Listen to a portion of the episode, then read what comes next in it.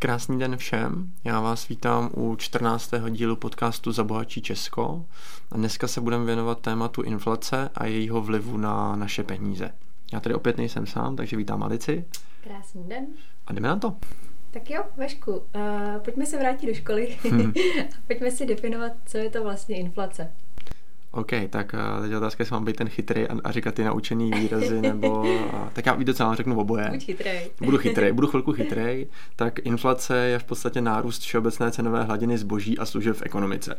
Kdyby náhodou někdo z vás této šílené definici nerozuměl, tak zjednodušeně řečeno je to snížení kupní síly peněz a zjednodušeno úplně nejvíc. To znamená, že postupně s časem si za stejnou částku koupíme méně peněz. Kdyby to měla na nějakým příkladu, tak když já jsem byl malý, tak typu, že rohlík stál tak korunu, možná padíka. Hmm. Dneska ten stejný rohlík stojí dvě koruny. To znamená, v té době bych za dvě koruny koupil dva až čtyři rohlíky, dneska za něj koupím jeden. Tohle je přeneseným slova smyslu a to, co dělá inflace, z nás nehodnocuje ty naše peníze v čase. Jo. A jak se ta inflace vyvíjí? No teď zrovna ne úplně příznivě, hmm. protože v roce 2019 byla průměrná inflace 2,8%. Mm-hmm. Uh, za loňský rok, za rok 2020 už to bylo dokonce 3,2%. Yeah. Takže teď ne úplně fajn. No. Mm-hmm, jasně. Uh, má nějaký vliv inflace konkrétně rovnou na můj příjem?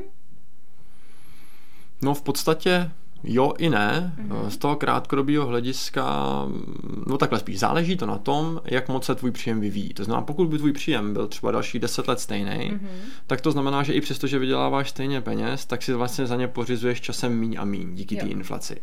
Protože na ně bude působit. Pokud tvůj příjem ročně poroste o stejnou částku, jako je inflace, tak to vlastně na tvůj příjem vliv nemá. Jo, takže řekněme, že pokud bereš 30 tisíc mm-hmm. čistýho měsíčně a inflace bude 3%, ať se nám to dobře, dobře počítá, Jasně. tak pokud tvůj čistý příjem ročně naroste o 900 korun, mm-hmm. tak vlastně inflace na tvůj příjem žádný vliv nemá. Jasně. Pokud to tvůj příjem zůstane stejný, tak vlastně v přeneseném slova smyslu na to, co nakoupíš, vyděláváš míň a míň v mhm, podstatě. Mm-hmm, jo, takže, takže do jisté míry má um, úplně v tom krátkodobém horizontu třeba ne až takové, mm. ale v tom dlouhodobějším klidně. Jo. Mm-hmm. Uh, jak moc bych teda já ve svém běžném životě měla tu inflaci sledovat? Jo, tak nemyslím, že by si ji úplně měla čekovat každý den. To asi není úplně potřeba.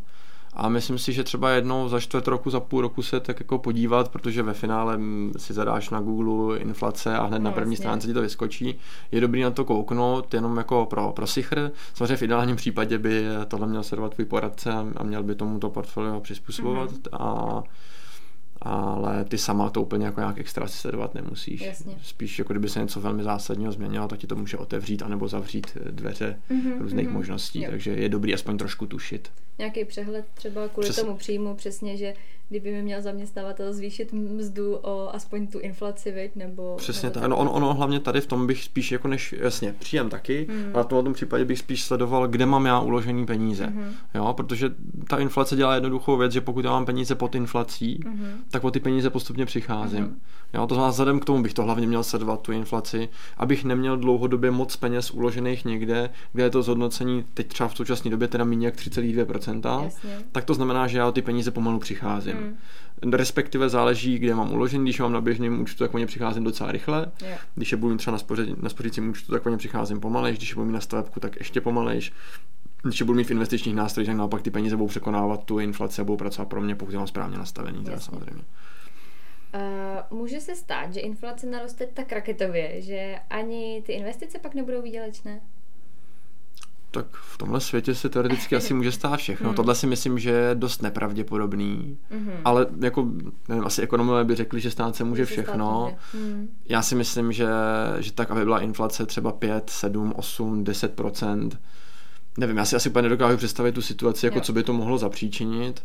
A protože ta, ta, ta vlastně zvyšující se inflace je většinou způsobená nadměrným růstem peněžní zásoby, mm. to znamená v uvozovkách se natiskne moc peněz, mm. takže se to dá do jisté míry, malý, ale jistý míry se to dá ovlivňovat, ta inflace.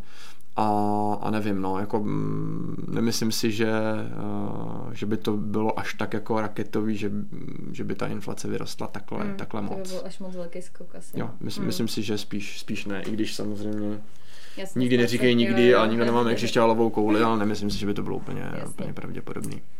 No a co teda všechno inflace může ovlivnit jakoby v těch mých financích? Mám podle ní teda investovat, fakt jakoby se rozhodovat jenom čistě podle té in, uh, inflace, nebo je to spíš jeden z dalších faktorů, na který koukám. Ok, tak já první odpovím hmm. na tu hmm. první otázku, co všechno může ovlivnit. No může to ovlivnit dost. Ona i inflace má svůj pozitivní dopad, aspoň z části, a to je, že samozřejmě stejně tak jako působí na naše peníze, tak působí i na ty peníze, které jsme si půjčili. Hmm. To znamená, že de facto vlastně časem vracíme méně, než jsme si půjčili, protože inflace znehodnocuje ty naše půjčené peníze. To může být třeba aspoň, aby vás to taky potěšilo, že inflace není jenom tak zlá, tak může nám i pomoct v něčem. A co se týče toho, co může ovlivnit, tak vlastně v podstatě může ovlivnit úplně všechno v těch našich financích, protože prostě ať chceme nebo nechceme, na ně působí. Mm-hmm. Působí na ten náš příjem, působí na naše rezervy, působí na naše investice, působí v podstatě na všechno, co na tom finančním trhu máme a využíváme. Takže ovlivňuje všechno. A jestli podle ní mám investovat, ta druhá otázka, tak rozhodně jo, ale nejenom podle ní samozřejmě. Jo. Jo. A klienti se mě občas ptají, proč mám teda držet peníze na spořícím účtu, když je pod inflací. No, tak jsou určitý zákonitosti, které fungují, protože prostě nějakou rezervu bych měl mít vždycky dostupnou. Mm, mm. A za dostupnost se hold platí. Jo? Když mám ty no. peníze jako úplně maximálně dostupný, to znamená třeba hned ten den dostupný, no tak logicky zase asi těžko můžu překonávat mm, inflaci. Mm. Jo, a, a vlastně ty nástroje, které překonávají tu inflaci, zase tu dostupnost mají o něco nižší a právě proto i z části vydělávají víc peněz nad tou inflací takže je dobrý to zase vždycky jako nakombinovat. To znamená, je dobrý se smířit s tím, že nějaká část peněz by měla být pod tou inflací, abych je měl dostupně, aby když se cokoliv pokazí, mohl do nich šáhnout.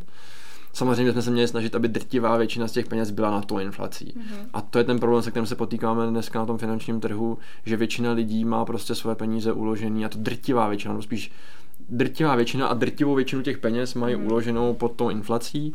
To znamená, ačkoliv si myslíme, že spoříme, že vlastně nám ty peníze tam přitejkají, protože to je to, co my vidíme, tak u té inflace nejnebezpečnější je to, že není vidět. Jo. To znamená, lidi s ní nepočítají v podstatě. Mm. Jo? To znamená, když mi spořící účet generuje 1%, já tam budu mít 100 tisíc, tak mě to udělá hezkou tisícovku ročně. Mm-hmm ale už nevidím, že díky inflaci přicházím o 3200 Jasně, ročně.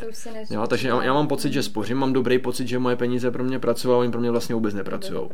Jo, takže i stejně tak, když budu mít 8% u těch 100 tisíc, tak eh, vlastně ten zisk reálný mm. se započtením té inflace není 8 tisíc, ale je teda 4800, jo. protože ta inflace mi tam znehodnotí ty 3200. Uh-huh. Jo, takže na tohle určitě ovlivňuje, určitě podle ní investovat, protože pak mi sem přijdou klienti a řeknou, máme investice jo, a zjistíte, že investují prostě do dluhopisových fondů nebo do konzervativních fondů, kde mají prostě zhodnocení 1,3% třeba, jo, nebo 2.